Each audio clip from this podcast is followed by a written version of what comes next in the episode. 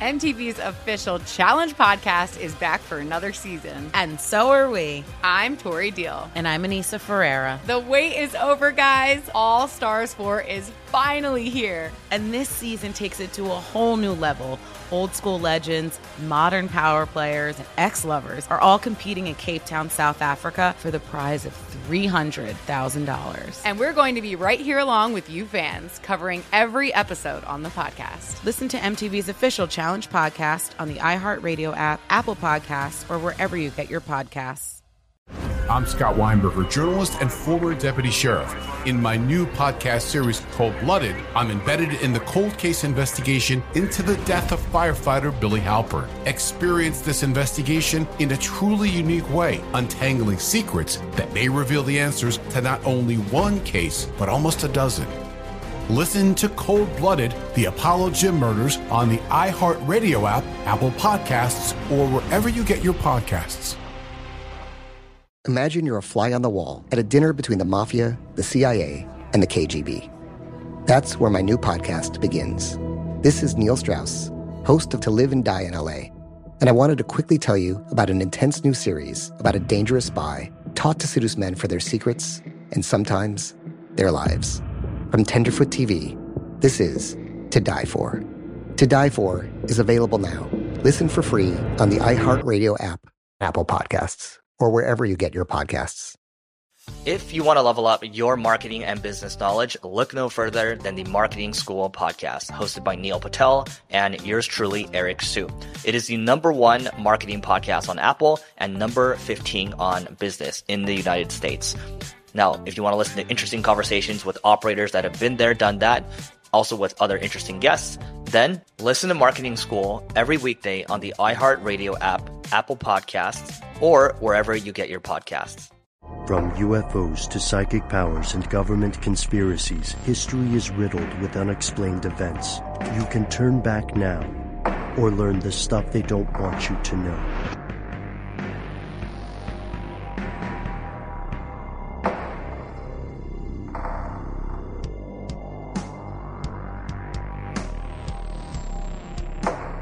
Hello and welcome back to the show. My name is Matt. My name is Noel. They call me Ben, you are you, and that makes this stuff they don't want you to know. Now, we are looking at a developing situation, and in the past, guys, we've been hesitant to cover things like as they're unfolding because a peek behind the curtain here, of course, and our super producer Paul Decant will agree with us, hopefully, I'm sure.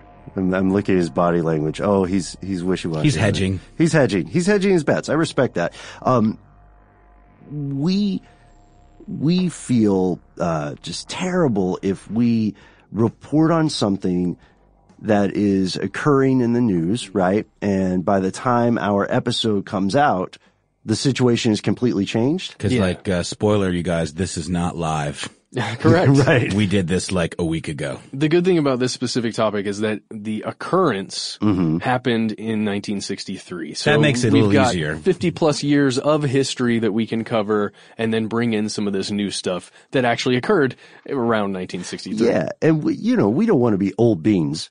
That's, I'm, I'm, pretty, I'm saying that now. I don't think so. You don't think no, so? I don't think it's working. I think it's going to Old work. Old beans? Yeah. It's, I don't know. Well, write in and let us know. All right. Are they moldy or just stale? Like it's just around? like I'm using it as like a just a, a term, a figure of speech. You guys are skeptical about bag of badgers, but that took off. It, it really did. Off. It's true. Okay. What are we talking about today? Can we get to the thing for crying out loud? Yes. Uh, let's let's start with the facts, the brass tacks. President John F. Kennedy was assassinated on November 22, 1963 at about 12:30 in the afternoon in Dallas, Texas, while they were riding in a presidential motorcade.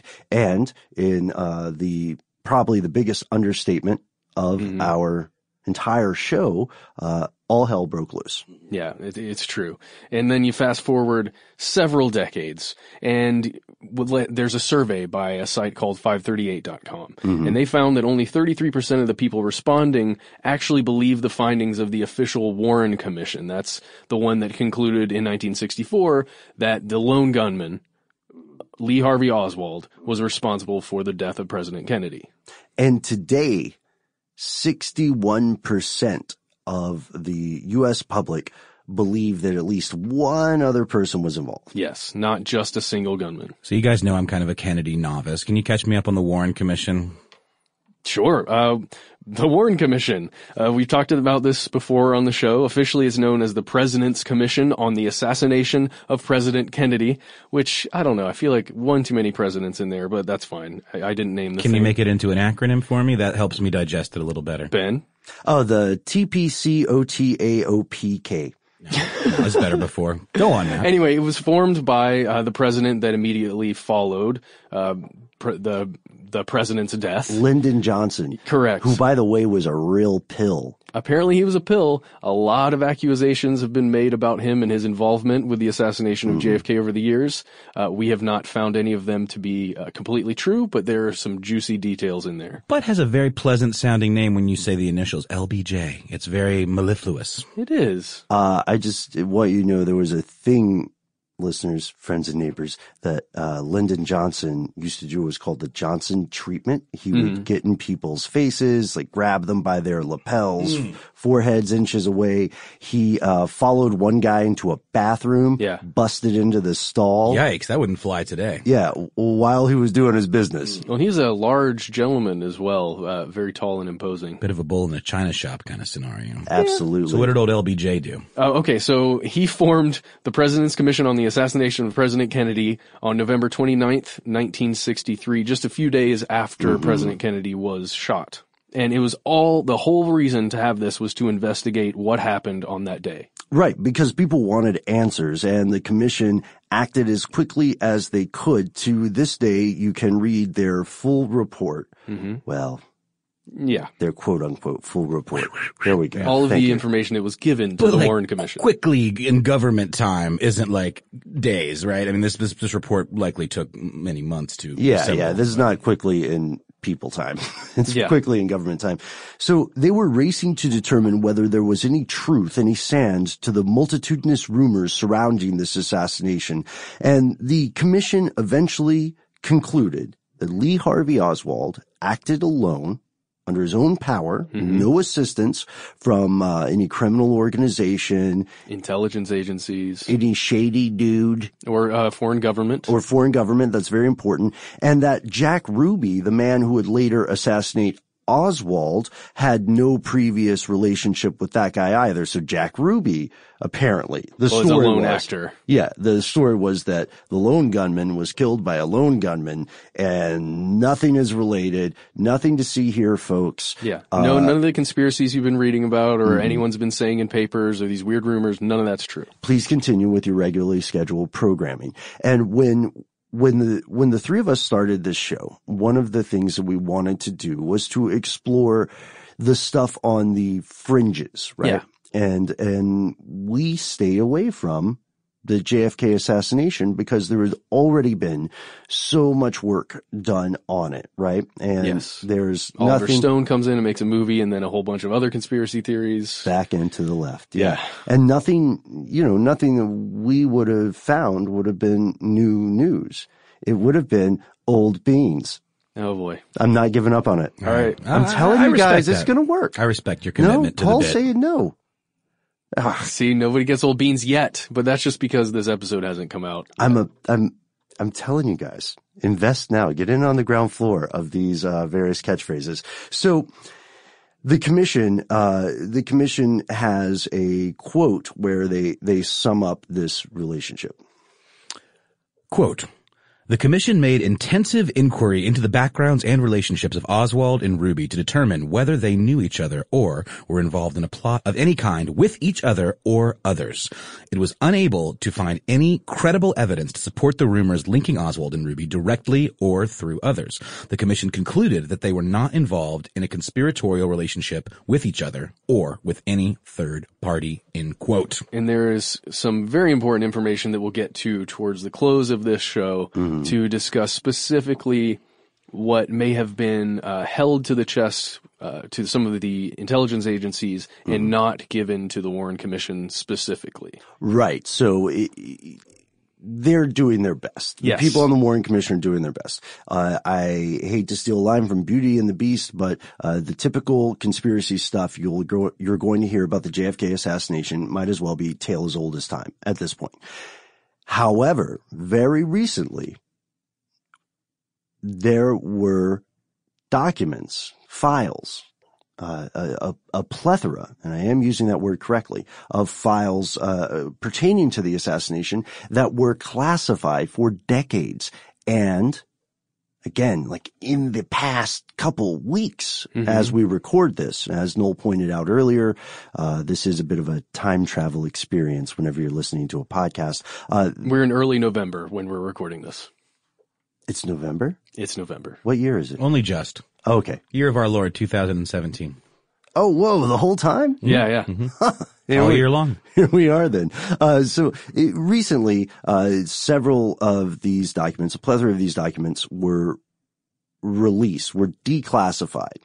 And for years, people who do not believe the official story or the findings of the Warren Commission have been, um, have been convinced that there will be some sort of great revelation that, that comes forth, right, in the public eye. I have to put myself in that camp. yeah. honestly, because we've talked about these uh, records being released by the past at least two presidents. Um, when when there's a date that comes up that's essentially, hey, if the president decides, uh, he or she can release these documents, and every time that it's happened up until this year, they have said, uh, no, we're we're not going to release the documents. Yeah. Something, something always comes up. Yes. So there was this thing, this act that Congress passed called the JFK Assassination Records Collection Act, which uh, they passed in 1992. Bush Senior, yes. Uh, yes, George Bush, uh, George H.W. Bush, that is uh, George W. Bush's father. Um, Got to do the voice, dude. Yeah. Do the voice. You were doing the voice off air. It was so good. well, um, uh, on October 26, 1992, my daddy passed uh, uh, this act. He signed it, and um, it, uh, the final release date, because it's 50, 50 years after, Yeah, is yeah. Uh, uh, October 26, 2017. Yeah. so uh, that that was a date that uh, the current president used to release these documents. Uh, Mr. President, Mr. President, uh, question from the front. Hi, uh, Ben Bowlin, stuff that I want you to know. Uh, what does this collection consist of? I'm gonna call you Old Beans. All right, let's let's jump back into uh, real world Matt. So I could uh, I just need to go through some of this. Sure, what is, but what's in this collection? Okay, so this collection, um, it's basically all of the intelligence agencies and federal government organizations and agencies in the U.S. They got all the documents relating to the assassination of JFK, and they collected them all and they sent them over to the National Archives. Okay, so in this collection, it's approximately five million pages of records. Jeez, like printed pages? Yeah, we're we're talking Indiana Jones style vault, just Top going men. all the way up to four Yeah. stories or whatever. Um, 88% of these records are open and full. So that's a, a huge amount of 5 million records. No one accidentally used a black highlighter on. Well, uh, according I don't think there's any such thing as a black highlighter. It's an awesome Onion article where it says the uh, where it's like FBI and CIA realized that they've been using black highlighters That's amazing. for I- decades. I, love that. I'm so sorry. That's so wonderful. so no black highlighters in 88%. In 11% of them, they're released in part with the black highlighters going through. Which would be stuff like proper names. Yes, right? addresses, maybe, you know, it's usually proper names in proper places, specific places that would be like a little dangerous or numbers. That's where you see stuff like blank met with blank approximately 12:40 p.m. at blank. Yes. On this blank. Exactly. And then they blanked Oh, Oh, did- about stuff. about blank. yeah, yeah, yeah, yeah. So then one there's a remaining one percent of this five million pages that is identified as assassin related, and they remain completely sealed, or at least up until this year. and there was a governing board that that made the call here. So it, uh, whenever we deal with government related documentation or filing, we run into all these dry names. Yeah. So here's another one: the Assassination Records Review Board, Yep. The ARRB. No, Thanks, buddy. uh, they uh, they are the ones who said you have to you have to redact these do- these uh, 11% documents, Mm-hmm. right? And then this 1% Nobody can see. ever. Who do you think they get to do the manual redacting? It has to be. It can't just be some intern. It has to be somebody at Clearance. pretty high Yeah, level you with high clearance. clearance, right? Yeah, you have to have at that level uh, compartmentalized But what a clearance. crappy, kind of sloggy job. Can you imagine just having to go through thousands of pages and just like X stuff out? I'm I'm- sure it's yeah. very process oriented. And I bet it's viewed as highly important. I, I, I can imagine. No, I, I think I think you're right. I'm, I'm, I don't mean to diminish it. I just mean Yeah. like in terms of process, what a yeah. drag. Oh, yeah. Sure.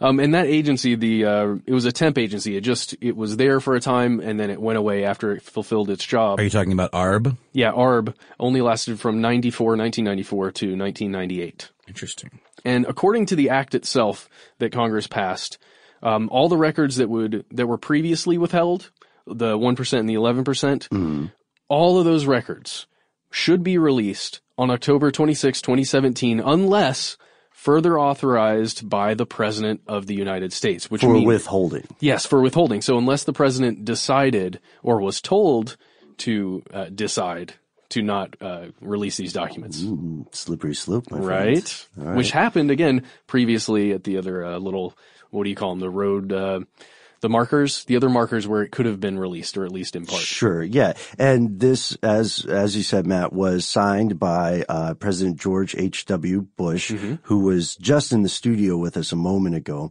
uh, on October 26, 1992. Uh, in July of 2017, the National Archives released almost 4,000 Mm-hmm. records, right? That included stuff from the FBI and the CIA. And some were, some had been withheld in full in the past and some were released redacted. And I, I gotta tell you, ladies and gentlemen, friends and neighbors, the three of us spend a lot of time reading these terrible scans from like the vault, the Yes. FBI vault, uh, where you can you can see someone has made some scribbled notes Mm-hmm. in the margins and gone over uh gone over it to black out different parts of things and they're they're tough to read you know it's it's uh it's a pain to read Yeah, they Well, it removes all this context. I mean, too. I mean, like, Yeah. there's so much redacted that it literally strips it of largely any meaning, you know? I mean, it's very frustrating. Yeah, and not to mention you're dealing with intelligence agencies that are making these, uh, producing these documents, and a lot of times there are what, like crypto cryptograms, or there are uh, anagrams. Like there, there are weird. There's weird stuff that goes on in some of these documents. Not to mention they're already pretty dry. yeah, Yeah, yeah, yeah. Uh, so this, the banality of evil aside, which is what I'm going to categorize a lot of this redaction stuff as, uh, the banality of evil aside, right? Uh, the inactions of good people aside, uh, there is still a, a struggle to release this information yes, whatever it might contain, right? And a lot of people wondered whether there would be some smoking gun, whether there would be some sort of memo from, you know, 1962 where one, uh, one intelligence operative says to another, Hey, I just got off the phone with, uh, so and so and they said that it's going down in Dallas, you know? yeah. That is not the case. There's some stuff that's kind of close to that, but it's not. It's not that specific, and that wasn't the only release. That that July release was actually jumping the gun a bit on that October 26, 2017 date, because on the actual date, the National Archives released another almost 3,000 documents, which is huge. And this included a bunch of other stuff that they also released uh, that was pertaining to that Assassination Records Review Board. A lot of the uh, emails, well, they're emails from 1994 to 1998. So I wonder what that even looked like. A lot of like forward, forward, forward. Yeah, forward. yeah, I don't know, but they released uh, fifty-two thousand plus emails and uh, oh, almost seventeen thousand files from the from that review board that actually decided what was going to be redacted and not. And then on November third, just a few days ago, there was another release from the National Archives of six hundred and seventy-six records. And this was uh, Central Intelligence stuff that were previously denied entirely. The CIA stuff, yeah. Yeah, the, the CIA stuff. And you also have Department of Justice, Department of Defense, House Select Committee on Assassinations, and even stuff from the National Archives, like a single document. So what does this all mean? You can also, uh, I think that was excellent review of the chronology of this. Uh, you can, by the way, uh, take a, take a line from Matt and view all these files yourself. You can read along. Yeah, you can read along if you are, uh, if you are willing to, again, put up with some poor quality reproduction. Yeah. Some scrawled notes and margins and a lot of, uh, a lot of missing pieces, right? It's you a can, grueling journey if you want to go on it, but I really do think it's worth seeing the history. Mm-hmm. And the big question is to what end? Does this matter? Was there anything worth reading in there? We will tell you after a quick word from our sponsors, assuming we don't get assassinated during the break.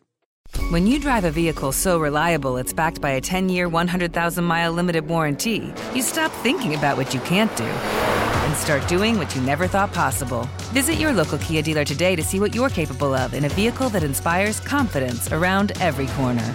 Kia, movement that inspires. Call 800 333 4KIA for details. Always drive safely. Limited inventory available. Warranties include 10 year 100,000 mile powertrain and 5 year 60,000 mile basic. Warranties are limited. See retailer for details.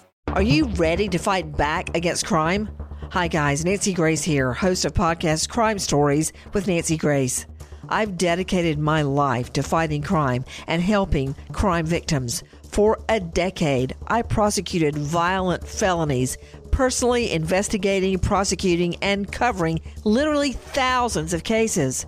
It's so easy to think it will never happen to me or my family, but that is simply not true. Every day on Crime Stories with Nancy Grace, we shine a light on unsolved homicides, heat up cold cases, and help find missing people, especially children. We speak with family members, investigators, CSI, reporters, and experts in every field. Every day is a mission. Every day is a chance to stop crime and keep one more person safe. Listen to Crime Stories with Nancy Grace on the iHeartRadio app Apple Podcasts, or wherever you get your podcast. I'm Saleha Mohsin, and I've covered economic policy for years and reported on how it impacts people across the United States. In 2016, I saw how voters were leaning towards Trump and how so many Americans felt misunderstood by Washington. So I started the Big Take DC. We dig into how money, politics, and power shape government and the consequences for voters. It's an election year, so there's a lot of focus on the voters that TikTok is reaching. The initial reaction is like, oh, things are looking so resilient. I don't want to be too pessimistic, but I just don't see the political will down in Washington right now to, to change their tune. I think the American electorate has been signaling that it expects a rematch of the 2020 election. These are unprecedented times. With new episodes every Thursday, you can listen to the Big Take DC on the iHeartRadio app, Apple Podcasts, or wherever you get your podcasts. The Big Take from Bloomberg News brings you what's shaping the world's economies with the smartest and best informed business reporters around the world. Western nations like the U.S. and Europe. Mexico will likely have its first female president. And then you have China. And help you understand what's happening, what it means, and why it matters. He'll get his yo yos to Europe in time. But the longer this drags on, the more worry he's getting. They knew that they needed to do this as fast as they possibly could to get a drug on the market as fast as they could. I'm David Gura. I'm Sarah Holder. I'm Saleha Mohsin. We cover the stories behind what's moving money and markets. Basically, everyone was expecting, if not a calamity, certainly a recession. But the problem is that that paperwork, as our reporting showed, is fake. As someone who's covering the market, I'm often very worried about an imminent collapse. So I'm thinking about it quite often. Listen to the big take on the iHeartRadio app, Apple Podcasts, or wherever you get your podcasts.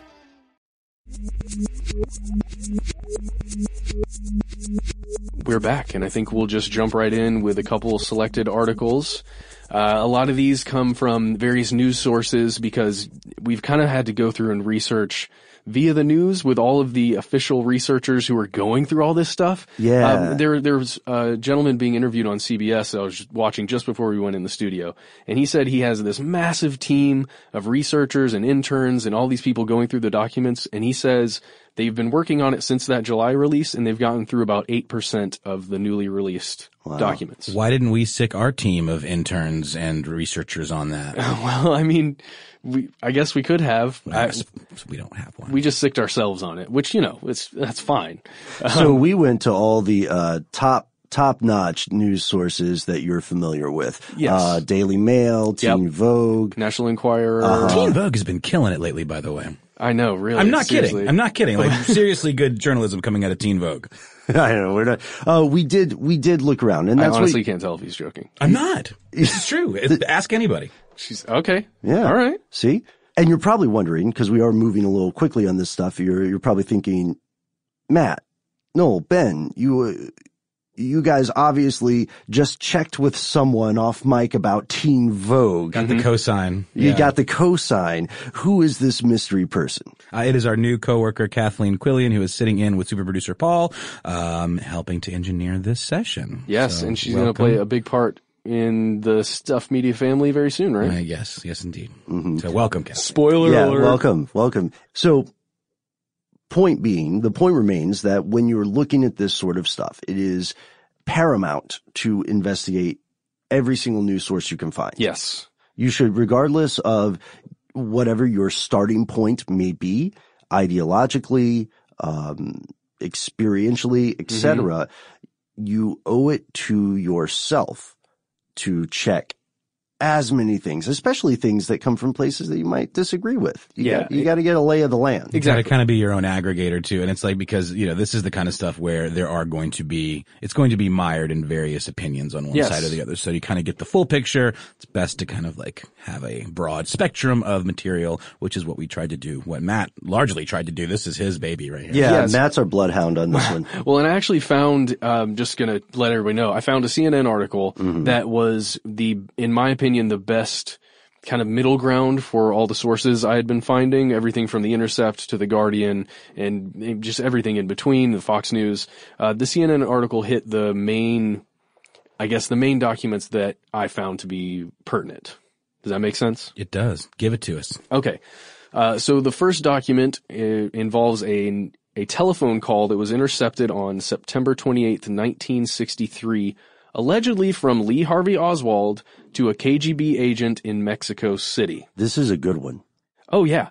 So uh, this memo from the day of Kennedy's assassination, um, it talks about this call that was intercepted to the Russian embassy in Mexico. He spoke to the consul uh, I, that I'm not going to try and pronounce the name. Valery Vladimirovich Kostikov.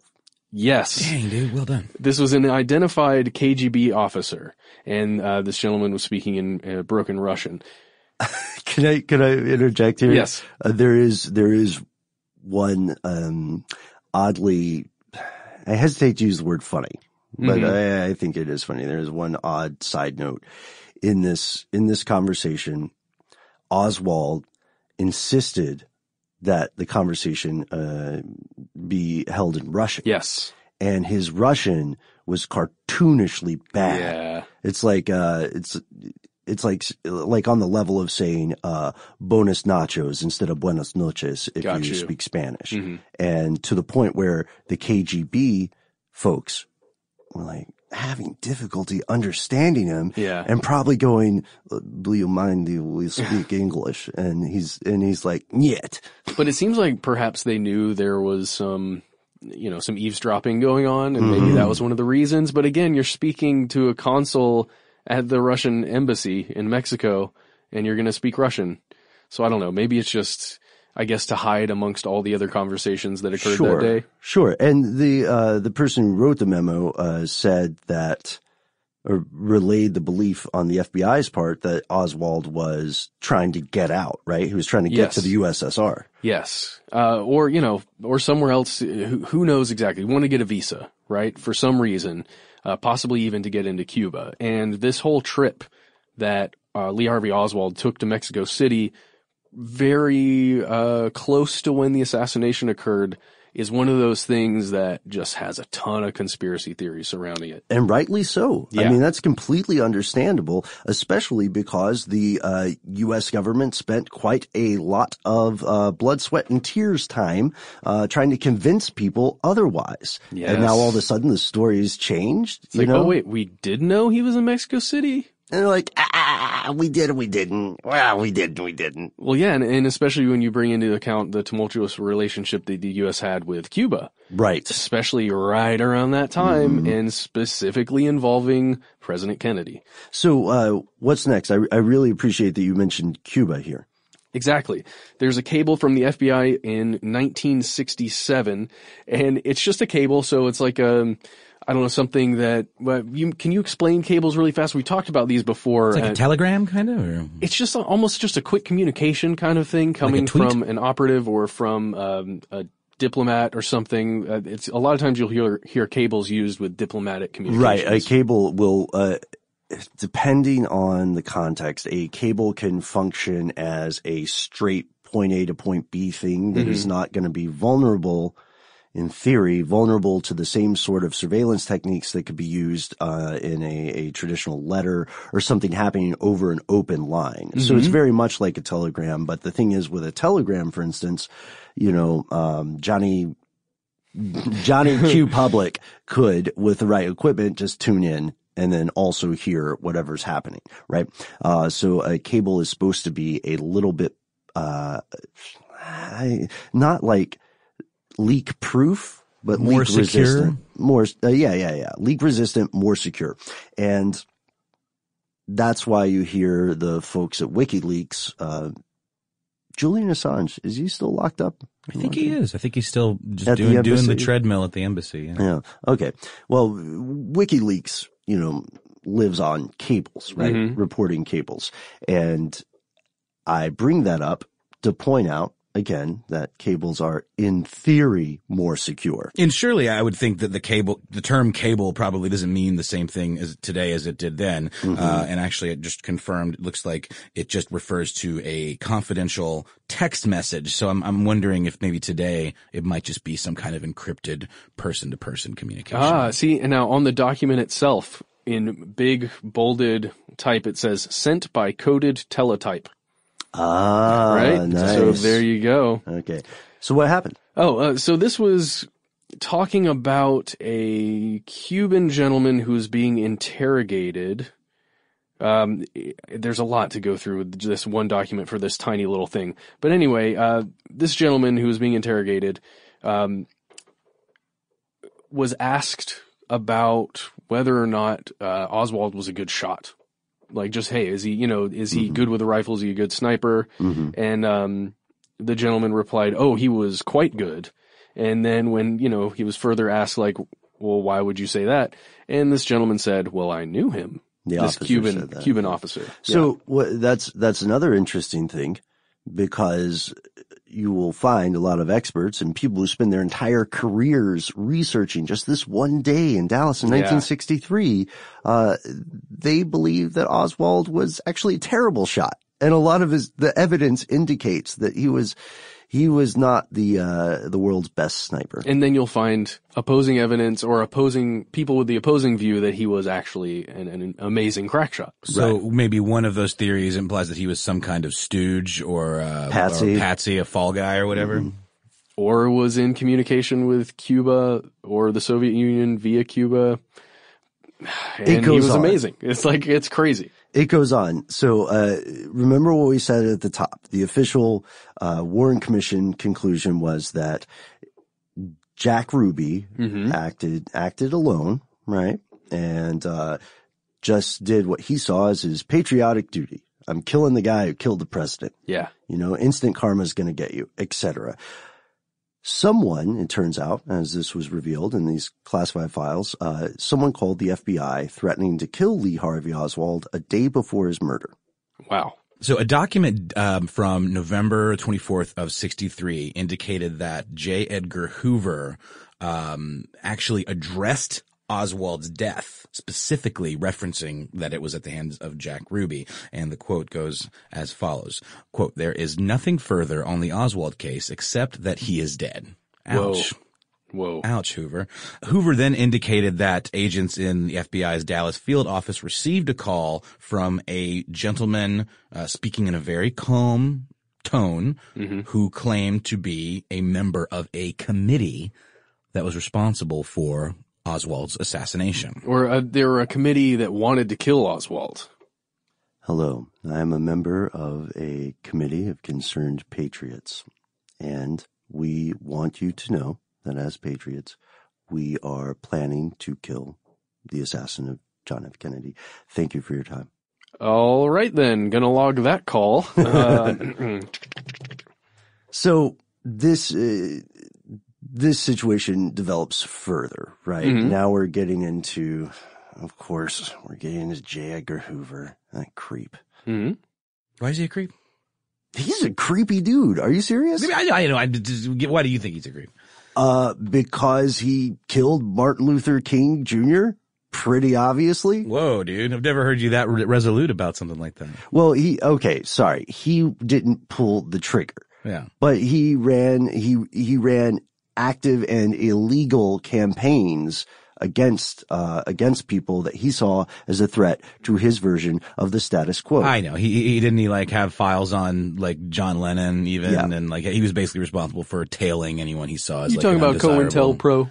yeah, racist, ultranationalist, uh power mad, unelected. I knew all that, but you used the term creep. I thought you meant he'd, he'd, he'd you know. So anyway, the FBI at this point contacted the Dallas police just to reiterate to them, hey, somebody just called us and was really, really creepy on the phone talking about how they want to kill Oswald. Just do us a favor and protect him. Like really protect him, please, okay? Yeah.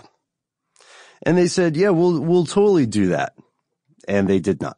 Yeah, uh, quote, Ruby says no one was associated with him and denies having made the telephone call to our Dallas office last night. That's something Hoover said. And Hoover went on to say that the FBI had evidence of Oswald's guilt and intercepted communication he had with Cuba and the Soviet Union. Oh boy. Hoover went on to say he was concerned that there would be doubt in the public sphere about Oswald's guilt and that President Johnson would uh, appoint a commission to investigate the assassination. Which he did.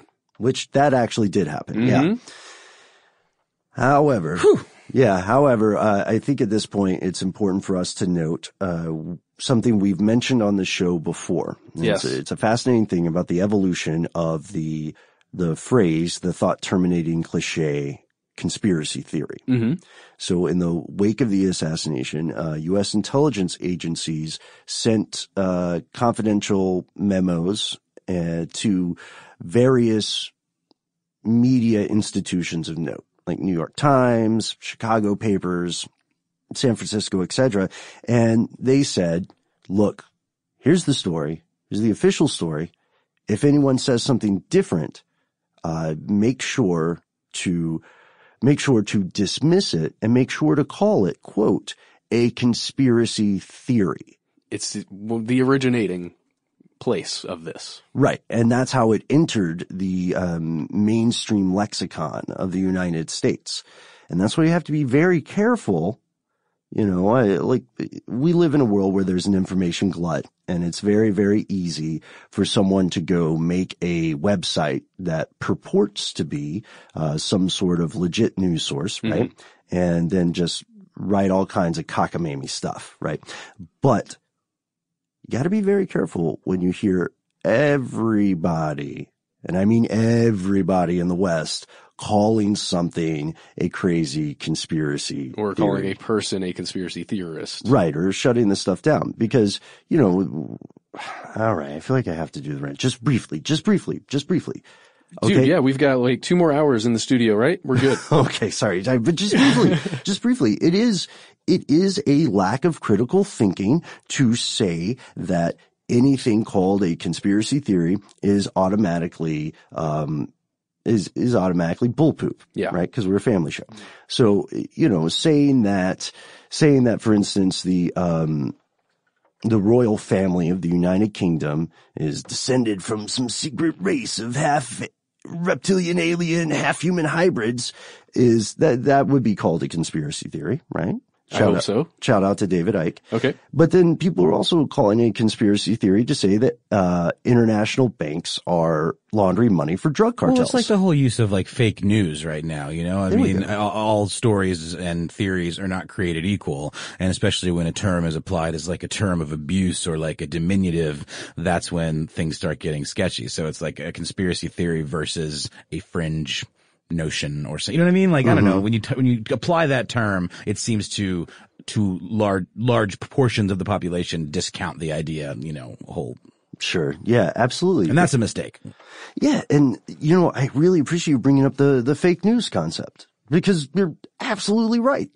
Psychologically, we, our species, are built to seek classification, right? To seek hierarchy, to seek order, uh, which means that it's very, very convenient to uh, wrap everything up in a symbolic phrase and throw that phrase in as a shortcut to critical thinking. Yeah, it's like I like jazz, but I don't like fusion. you know, Yeah, you're It's always just like saying that. Yeah.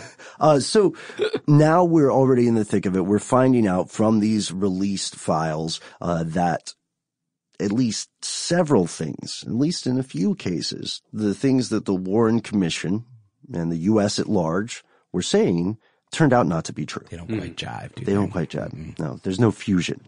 There's just jazz.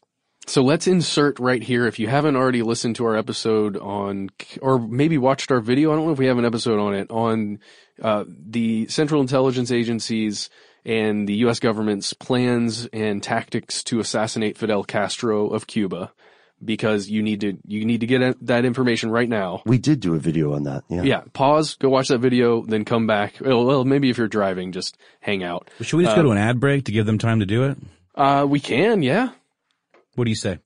What better time than the present? Are you ready to fight back against crime? Hi, guys. Nancy Grace here, host of podcast Crime Stories with Nancy Grace. I've dedicated my life to fighting crime and helping crime victims. For a decade, I prosecuted violent felonies, personally investigating, prosecuting, and covering literally thousands of cases. It's so easy to think it will never happen to me or my family, but that is simply not true. Every day on Crime Stories with Nancy Grace, we shine a light on unsolved homicides, heat up cold cases, and help find missing people, especially children. We speak with family members, investigators, CSI, reporters, and experts in every field. Every day is a mission. Every day is a chance to stop crime and keep one more person safe. Listen to Crime Stories with Nancy Grace on the iHeartRadio app, Apple Podcasts, or wherever you get your podcast. The Big Take from Bloomberg News brings you what's shaping the world's economies with the smartest and best informed business reporters around the world. Western nations like the US and Europe. Mexico will likely have its first female president. And then you have China. And help you understand what's happening, what it means, and why it matters. He'll get his yo yos to Europe in time. But the longer this drags on, the more worry he's getting. They knew that they needed to do this as fast as they possibly could to get a drug on the market as fast as they could. I'm David Gura. I'm Sarah Holder. I'm Saleha Mohsin. We cover the stories behind what's moving money and markets. Basically, everyone was expecting, if not a calamity, certainly a recession. But the problem is that that paperwork, as our reporting showed, is fake. As someone who's covering the market, I'm often very worried about an imminent collapse. So I'm thinking about it quite often. Listen to the Big Take on the iHeartRadio app, Apple Podcasts, or wherever you get your podcasts. I'm Saleha Mohsin, and I've covered economic policy for years and reported on how it impacts people across the United States. In 2016, I saw how voters were leaning towards Trump and how so many Americans felt misunderstood by Washington. So I started the Big Take DC. We dig into how money, politics, and power shape government and the consequences for voters. It's an election year, so there's a lot of focus on the voters that TikTok is reaching. The initial reaction is like, oh, things are looking so resilient. I don't want to be too pessimistic, but I just don't see the political will down in Washington right now to, to change their tune. I think the American electorate has been signaling that it expects a rematch of the 2020 election. These are unprecedented times. With new episodes every Thursday, you can listen to the Big Take DC on the iHeartRadio app, Apple Podcasts, or wherever you get your podcasts. I'm Scott Weinberger, journalist and former deputy sheriff. In my new podcast series, Cold Blooded The Apollo Gym Murders, I'm embedded in the cold case investigation into the death of firefighter Billy Halpern. It's just a shame, you know, that they took him from us. Experience this investigation in a truly unique way, knocking on doors, uncovering new evidence, including the DNA of a potential killer. Uh, my name is Danny Smith. I'm a detective uh, with Miramar Police Department. This is Scott Weinberger. We're actually reopening an old case, and your name came up. Untangling secrets that may reveal the answers to not only one murder, but almost a dozen. I thought they were going to kill me, so I kept my mouth shut and I didn't say anything. All these years, I didn't say anything. Listen to Cold Blooded, The Apollo Gym Murders on the iHeartRadio app, Apple Podcasts, or wherever you get your podcasts.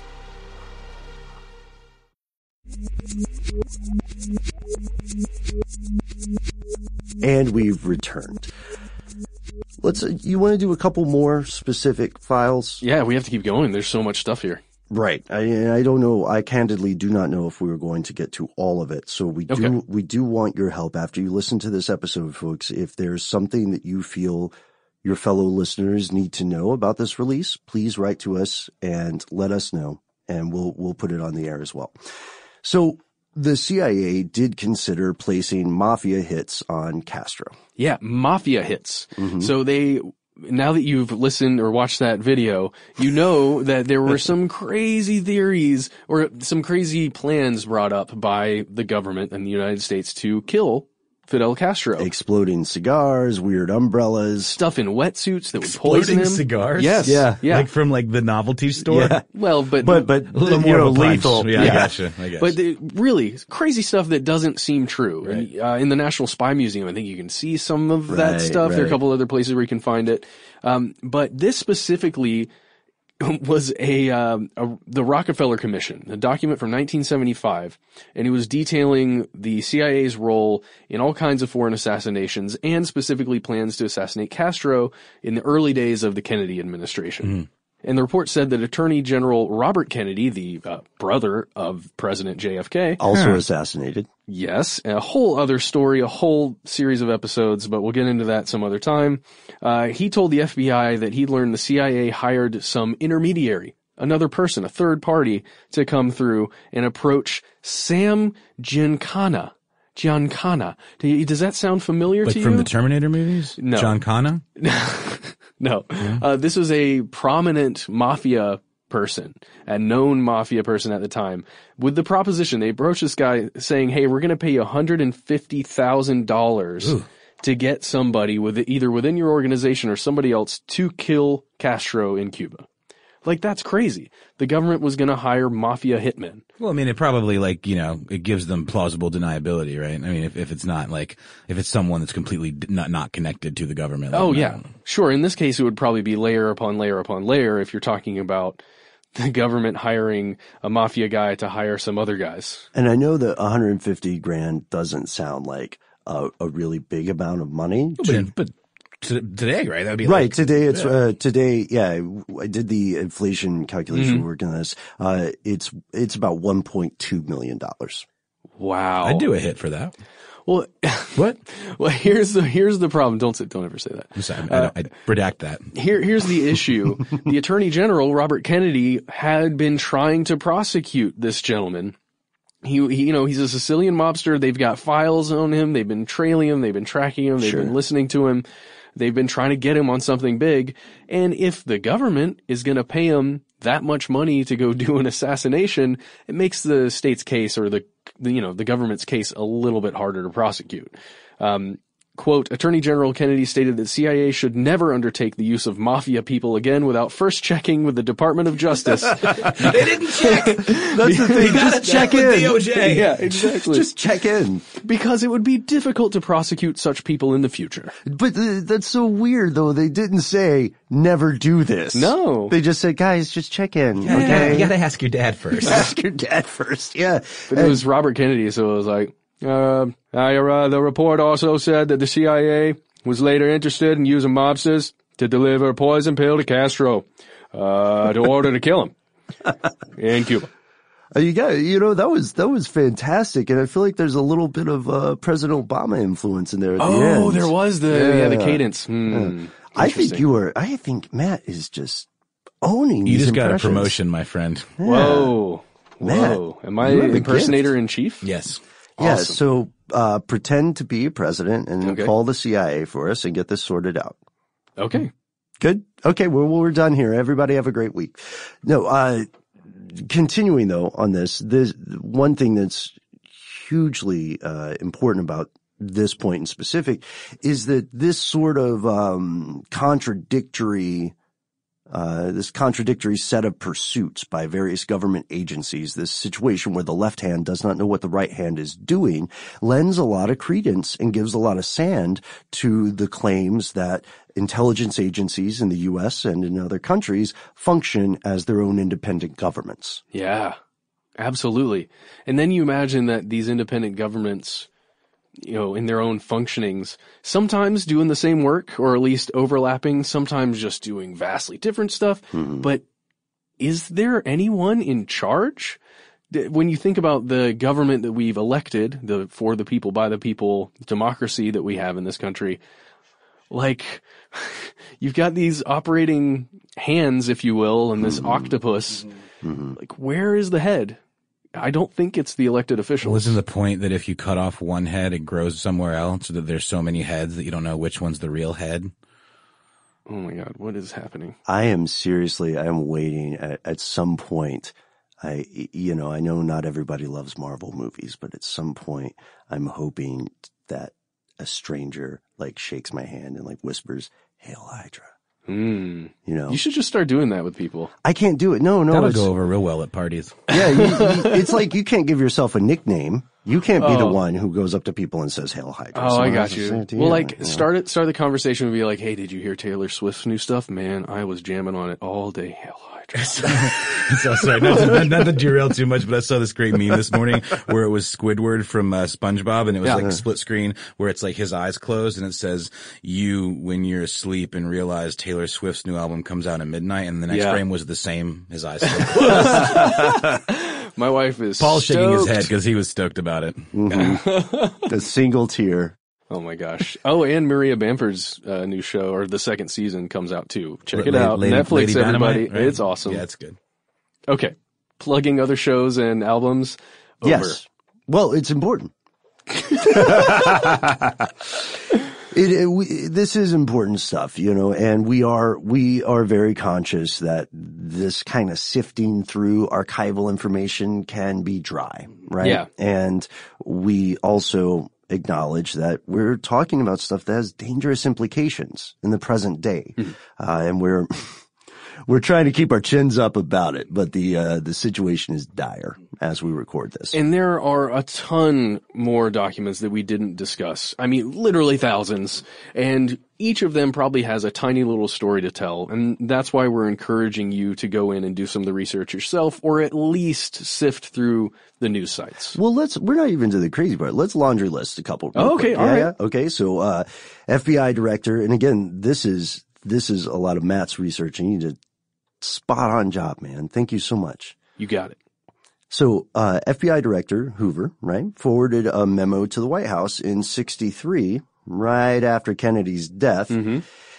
And it was, this memo was classified as top secret for years and it's, it's, it's exploring the U.S. intelligence agency's best guesses toward the Soviet Union's reaction To the assassination. yeah. And we have a quote here. According to our source, officials of the Communist Party of the Soviet Union believe that there was some well-organized conspiracy on the part of the ultra-right in the United States to effect a coup. They seem convinced that the assassination was not the deed of one man, but that it arose out of a carefully planned campaign in which several people played a part. Whoa. Now, are they falling prey to the conspiracy theories? Are they spreading propaganda? Because we Mm. do know after the assassination, the USSR did pretty effectively uh, capitalize on the opportunity to to spread Yeah. dissent. And shout out to General Smedley Butler. We do know that there have been coup attempts in the United States. You're typically not going to read about them in your history books. Smedley? Smedley. Smedley Butler. S M E D L E Y. That sounds like a made up name. I love it. Speaking speaking of uh, uh my daddy, George H. W. Bush, his daddy, my grandpa, my grandpappy, uh, he's the guy who supposedly went through and decided to do the business plot. Isn't that crazy? My daddy was a businessman, and and his daddy was a businessman. Oh, my daddy was a CIA man. Uh, President President Bush. Yeah. Yeah. Thank you for coming by. We're we're we're in the middle of a show though. Oh, well, I'm sorry. I'll just go in the corner and do some painting. Okay. All right. All right. I'll I'll be over here. Okay. Hey, can you sleep, Matt?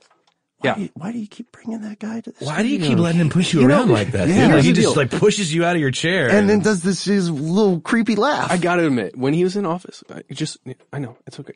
I can hear you talking about me over there. I know. Just give me two seconds. Okay. Um, he, when he was in office, I wasn't the biggest fan, but afterwards, like this guy is chill. Yeah. Like Mm-hmm. he is so cool. He's just painting. He likes to go to games. Like he likes to go to Braves games. Did you know he can play the rhythm guitar part for every 311 song? Dude, I've been trying to learn the piano. Did you know that amber is the color of his energy? He keeps saying that. I feel like he thinks that that was his idea, but it's clearly a lyric from 311, right?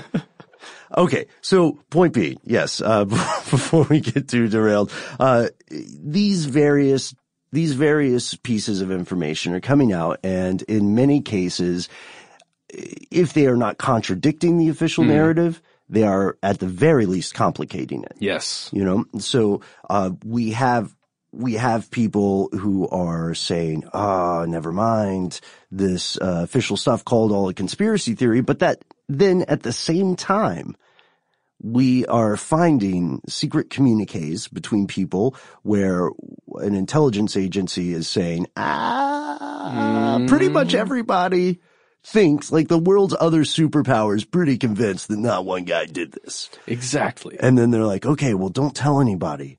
Just wanted you to know. And let's just keep it secret. That's so strange, man. It, it feels strange now, but we have to, we have to understand one of the, one of the most vulnerable points of any, any state power's existence is mm-hmm. always going to be the succession, right? The passage of power from one, typically one individual to another. So, for instance, in the case of the Democratic People's Republic of Korea, North Korea, one of the things that is always a, a, a big flashpoint and a really dangerous part of time for the world, not just in that region, is when they pass from father to son. You don't know what's going to Mm. happen. You know, look at look at uh, Turkey, right? Yeah. Look at Italy. The this so in the context of the time, this is very very dangerous for the U.S. It is vulnerable now in a way that it has not been, right? At least for a long, long time. Since the probably the death of Lincoln is the last time that it was that vulnerable. And uh, let's do one more example, maybe. Absolutely. Okay, so for our last entry for the day, we have a document, a top secret document from 1975 uh, that was created for the Rockefeller Commission. And in this document, there is a transcript of a testimony of a former CIA director by the name of Richard Helms. And in this document, um, Helms says that he believes that former President Richard Nixon, old Tricky Dicky, believed that the CIA uh, was actually directly responsible for assassinating the South Vietnamese president Ngo Dinh Diem, who died after a coup that was linked to the Central Intelligence Agency. Mm-hmm. And uh, we've got a quote from Helms himself, right? We do indeed. It goes as follows. Quote, there is absolutely no evidence of this in the agency records, and the whole thing has been, I mean rather, what is the word I want? Heated by the fact that President Johnson used to go around saying that the reason President Kennedy was assassinated was that he had assassinated President Diem. And this was just justice. And then Helms adds, uh, where he got this from, I don't know. And this, Just, yeah, yeah. This is during a deposition, uh, and that was the context of the conversation is that Helms was asked uh, if there was any way Oswald was in some way a CIA agent or an asset Mm-hmm. or an operative. or an agent of something else, and that's right when the document ends. But is this when the story ends? We've given just a few examples, right? Uh, and I know that this episode is is running a little a little- long because we're we're digging into this stuff. But the big question is, is this the whole story? That's where one document ends. Where does the story end? Are we finally in 2017 up to speed on exactly what the U.S. intelligence agency did or did not know regarding this assassination? I, I, I don't I don't think we're there. Here's where it gets crazy. Some of these files that we mentioned, right, are still secret. They were all supposed to be released, and uh, they were released under. If you're listening to this in the future, they were released under the um, auspice of the Trump administration, right? But not all of them were released. They were supposed to be, and we have no idea when or even if the other stuff will ever make it into the public sphere. In the 11th hour, right before this stuff went uh, public, became declassified, intelligence agencies, the FBI, the CIA, all your favorite alphabet soup members Mhm. of uh, of the U.S. government, uh, they pressured Trump successfully, or pressured the administration, I should say, successfully to keep some of this stuff secret past the due date, uh, ah, in light of everybody's favorite boogeyman, national security. National security, what does that mean? It's just like tagging base, you know. Okay. You know, like uh any, anytime you don't want to tell the public something, you go, "Oh, national security." You know. I'd say I wish I could do that in my private life. For the good of the realm. Oh, Well, nice. there you go. Can we a- just say that from now on? We can we can try it. Well, let's have let's uh let's let's call up some of our friends over there in the intelligence agencies and just say, "Hey, man, from now on, if you're going to say national security, Dude, those guys are not your friends. I've been on the phone with the FBI field office a couple of times now, working on this other stuff. I think I've got some sway. I know Paul. Paul's got sway all over Atlanta right now. He Super can- producer Paul, yeah. yeah, he can make some calls and just be like, "Guys, it's now for the good of the realm." One call, that's Paul. That's pretty good. That's, pretty good. Better Uh, call Paul. So, so unless you are as fortunate as the three of us to have a super producer like Paul, right, in, in your circle, uh, you are probably lost at sea a little bit conceptually when you hear the phrase national security. It's one of those words that just gets thrown around willy nilly, the same way that people used to add the, uh, the descriptor digital in front of everything in the nineties. Didn't matter what it was. If it was digital, you could charge $5 more. So national security in this context could mean several things. Uh, let's break down into, let's say, three or four things. First is preventing the spread of intelligence techniques, strategies, spycraft. Highly important. Absolutely. Just the methods of gathering intelligence, not the intelligence itself. Right, right. Because if somebody else knows how this stuff was gathered, then the jig is up. Yeah, they can protect against it. Right, exactly. This is an understandable concern, right? In theory. However, we're talking about what 1960s and prior to that, maybe a little bit after that, but mostly you're dealing with before the assassination. Mhm. So late 50s, early 60s technology. So if this stuff is held back to protect techniques from the 1940s That to are literally 60s, on display in spy museums Yes. around the country. Right. Then the question becomes, can you plausibly believe, right? Apply critical thinking. Mm-hmm. Can you plausibly believe that some of the world's most well-funded intelligence operatives would still be using the same techniques for decades? Of course not. Well, I, I have to just interject here and say, I think some of the techniques are very much human and psychologically based. That's a good- Sure. That perhaps may be existing in some of these documents. HUMINT, right? Not Yes, SIGINT. yes, yes, exactly. Yeah. Uh, which are the, the shortened terms for human intelligence Mhm. versus signals intelligence. The second, the second, um, category here, genre of national security would be to protect the existing relationship between the United States and a foreign government. Clearly very important. Yeah, Yeah. and you know, we have a lot of what did uh somebody just called this on NPR called China and the United States frenemies. But it's uh, we have a lot of those that we've cultivated over the years. Those relationships. There is no such thing as friendship in a geopolitical sphere. There are interests that align. Exactly, interests that align temporarily, or you know, maybe in long term for a specific thing. Sure. So yeah, I completely agree. Uh, now we have another question. If information is being withheld to protect the relationship, the confidential relationship between two countries, then this would mean that there could either be privileged knowledge. Somebody maybe has a skeleton in the closet, Mhm. right? Maybe, maybe the Soviet Union knows something that the U.S. public doesn't, right? Yeah. Uh, or there could be collusion on the part of another country, right? No, that would never happen. No, not here, man. That's crazy. That's crazy talk, right? Uh, and one example of this would, of course, as we mentioned, the be the USSR's efforts to spread propaganda after the assassination, or, of course, similar attempts by the U.S. in other foreign countries. Very similar attempts. We're the worst. Strikingly We are similar. the worst. So there's here's the here's the here's the third genre here. Yeah. Uh, it could be when they say national security, it could mean protecting the lives of current or former government officials, right? So let's say one of the theories we hear a lot about JFK is that a Secret Service member accidentally fired the fatal shot. Yeah, that's one of the theories. That's one of the theories, Mhm. right? Again, unproven, right? Yeah.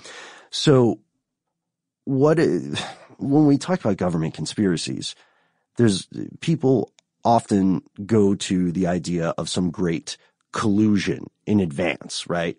The, the same, the same institution that cannot for the life of it figure out how to do effective policy is also capable of these supervillain level uh, Rube Goldberg machinations, right? Yeah, it does. Occam's razor lends itself to covering up a mistake. Right. So how much more realistic is it that someone screwed up and uh, the people are trying to remove that from history? So imagine being a retired official and the public learns that you did something negligent, right? Mhm. I mean, accidental, unintentional, and then you find yourself up a very dangerous creek with no paddle whatsoever, especially in the age of cheap information. Totally.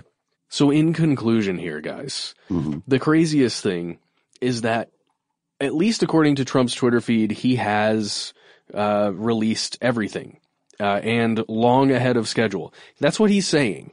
However, mm, it seems pretty certain that there's at least a small number of documents that remain hidden. Uh, it seems pretty clear. But what we do have is thousands more documents to tread through. And, you know, as researchers and uh, historians and interns are going through all of this stuff, you know, perhaps there's going to be some new revelation. Maybe not the kind of thing that I'm was hoping for uh, after all of these years, but something. Surely they wouldn't let it out though, man. I mean, you know, they, they, they know what's in there. They're giving people something to play with and, and, you know, feel good about or whatever, or feel like informed, but there's not going to be an answer. The government wouldn't allow that to happen. I, I don't, I don't think. And if it's a if it's a case of national security, then again the implications are dangerous. It's 2017. Yeah. And if that stuff still applies, I think we can all agree. I think we can all agree, folks, that the idea of protecting a spycraft technique from the 40s to the 60s doesn't pan out. It's like tape recorders in suitcases, dude. Like they, they're on display, like in the spy Right- museum right, in DC. right. It's, I don't know. Well, in my opinion, there's still the possibility that there's a needle inside this haystack, mm-hmm. but just we there hasn't been enough time and enough human hands and eyes working through it. So, will you at least agree with me that the government knows exactly what's in there, though? Or, or do, I mean, mm, again, we're dealing with the octopus with the different I don't arms. know if they do. So yeah, I I don't know if everybody knows because There were yeah. there are factions at play. You there know are what I mean? factions, and it's been a long time, and humans die. That's Hmm. the one thing we all do. Now, is there is there something there? There must be. There there must be. Otherwise, the intelligence agencies would not have pressured the current administration so strongly Mm-hmm. not to release some stuff. In the previous several. Ran the previous several. So there is there is something something is rotten in this particular Denmark, right? So are you planning on going through these files? You can do it. You can find them. Literally search new JFK files and you will find the National Archives link that has a spreadsheet in it. And it also has every single file on that website. So if you have an internet connection and a little chutzpah, you can get in there and just start doing it because I, I, I've been going through it for the past several days, just trying to find things, but there's just too much. And like we said, you're going to find all kinds of weird phrases in there. Um, and there's something I want to point everyone to if you're going to look into this. It's the Mary Ferrell Foundation's CIA Cryptonyms 2.0. It's a really cool website. You can go to M-A-R-Y-F-E-R-R-E-L-L dot org and you can find this thing. And it has a huge list that's crowdsourced of all these different acronyms and stuff that are used by all the intelligence agencies to represent certain things. And it's fascinating when you go through these documents and you like see a it. legend, kind of like like it actually gives you like a little yeah, key? yeah, exactly. Gotcha, gotcha. And it's it's not just a you know uh, ibex o, o ob ibex equals this or you know whatever it is. It gives you a full description of all the different ways that it can be used, That's things that it can refer to. It's it's really neat. I'm on that as soon as we wrap here. hmm So tell us what you find. And while you're online, find us if you haven't already. You can find us on Instagram. You can find us on Twitter. You can find us on Facebook.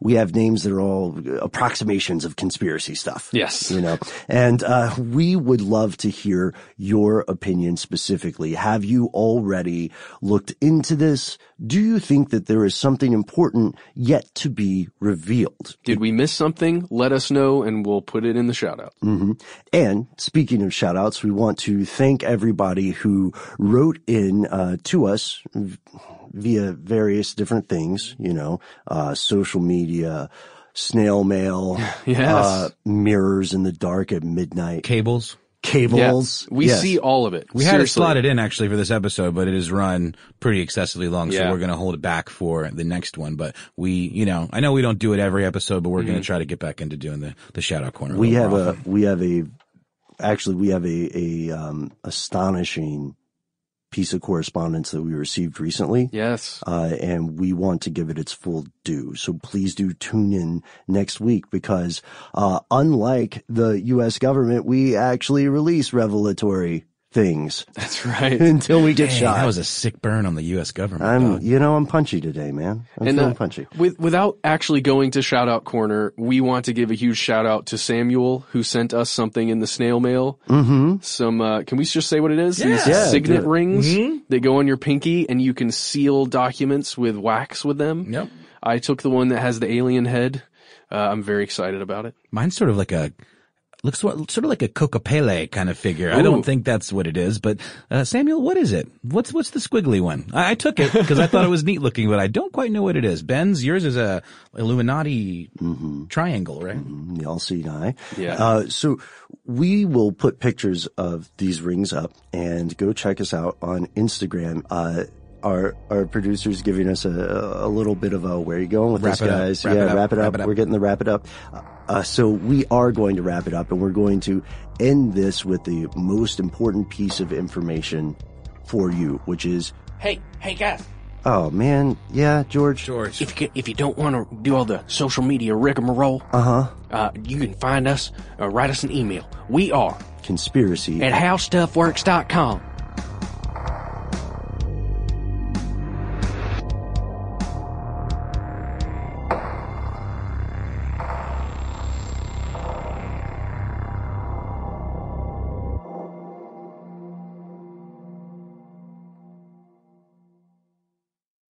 When you drive a vehicle so reliable it's backed by a 10 year, 100,000 mile limited warranty, you stop thinking about what you can't do and start doing what you never thought possible. Visit your local Kia dealer today to see what you're capable of in a vehicle that inspires confidence around every corner.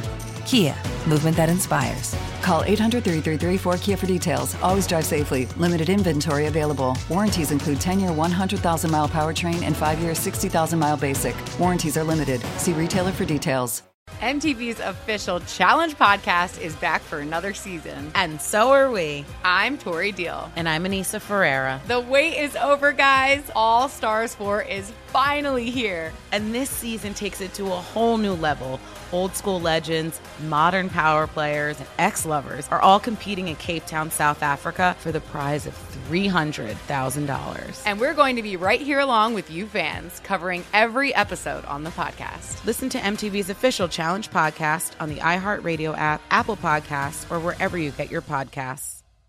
I'm Scott Weinberger, journalist and former deputy sheriff. In my new podcast series, Cold Blooded, I'm embedded in the cold case investigation into the death of firefighter Billy Halpern. Experience this investigation in a truly unique way, untangling secrets that may reveal the answers to not only one case, but almost a dozen. Listen to Cold Blooded, the Apollo Gym Murders on the iHeartRadio app, Apple Podcasts, or wherever you get your podcasts. Imagine you're a fly on the wall at a dinner between the mafia, the CIA, and the KGB. That's where my new podcast begins. This is Neil Strauss, host of To Live and Die in LA, and I wanted to quickly tell you about an intense new series about a dangerous spy taught to seduce men for their secrets and sometimes their lives. From Tenderfoot TV, this is To Die For. To Die For is available now. Listen for free on the iHeartRadio app, Apple Podcasts or wherever you get your podcasts.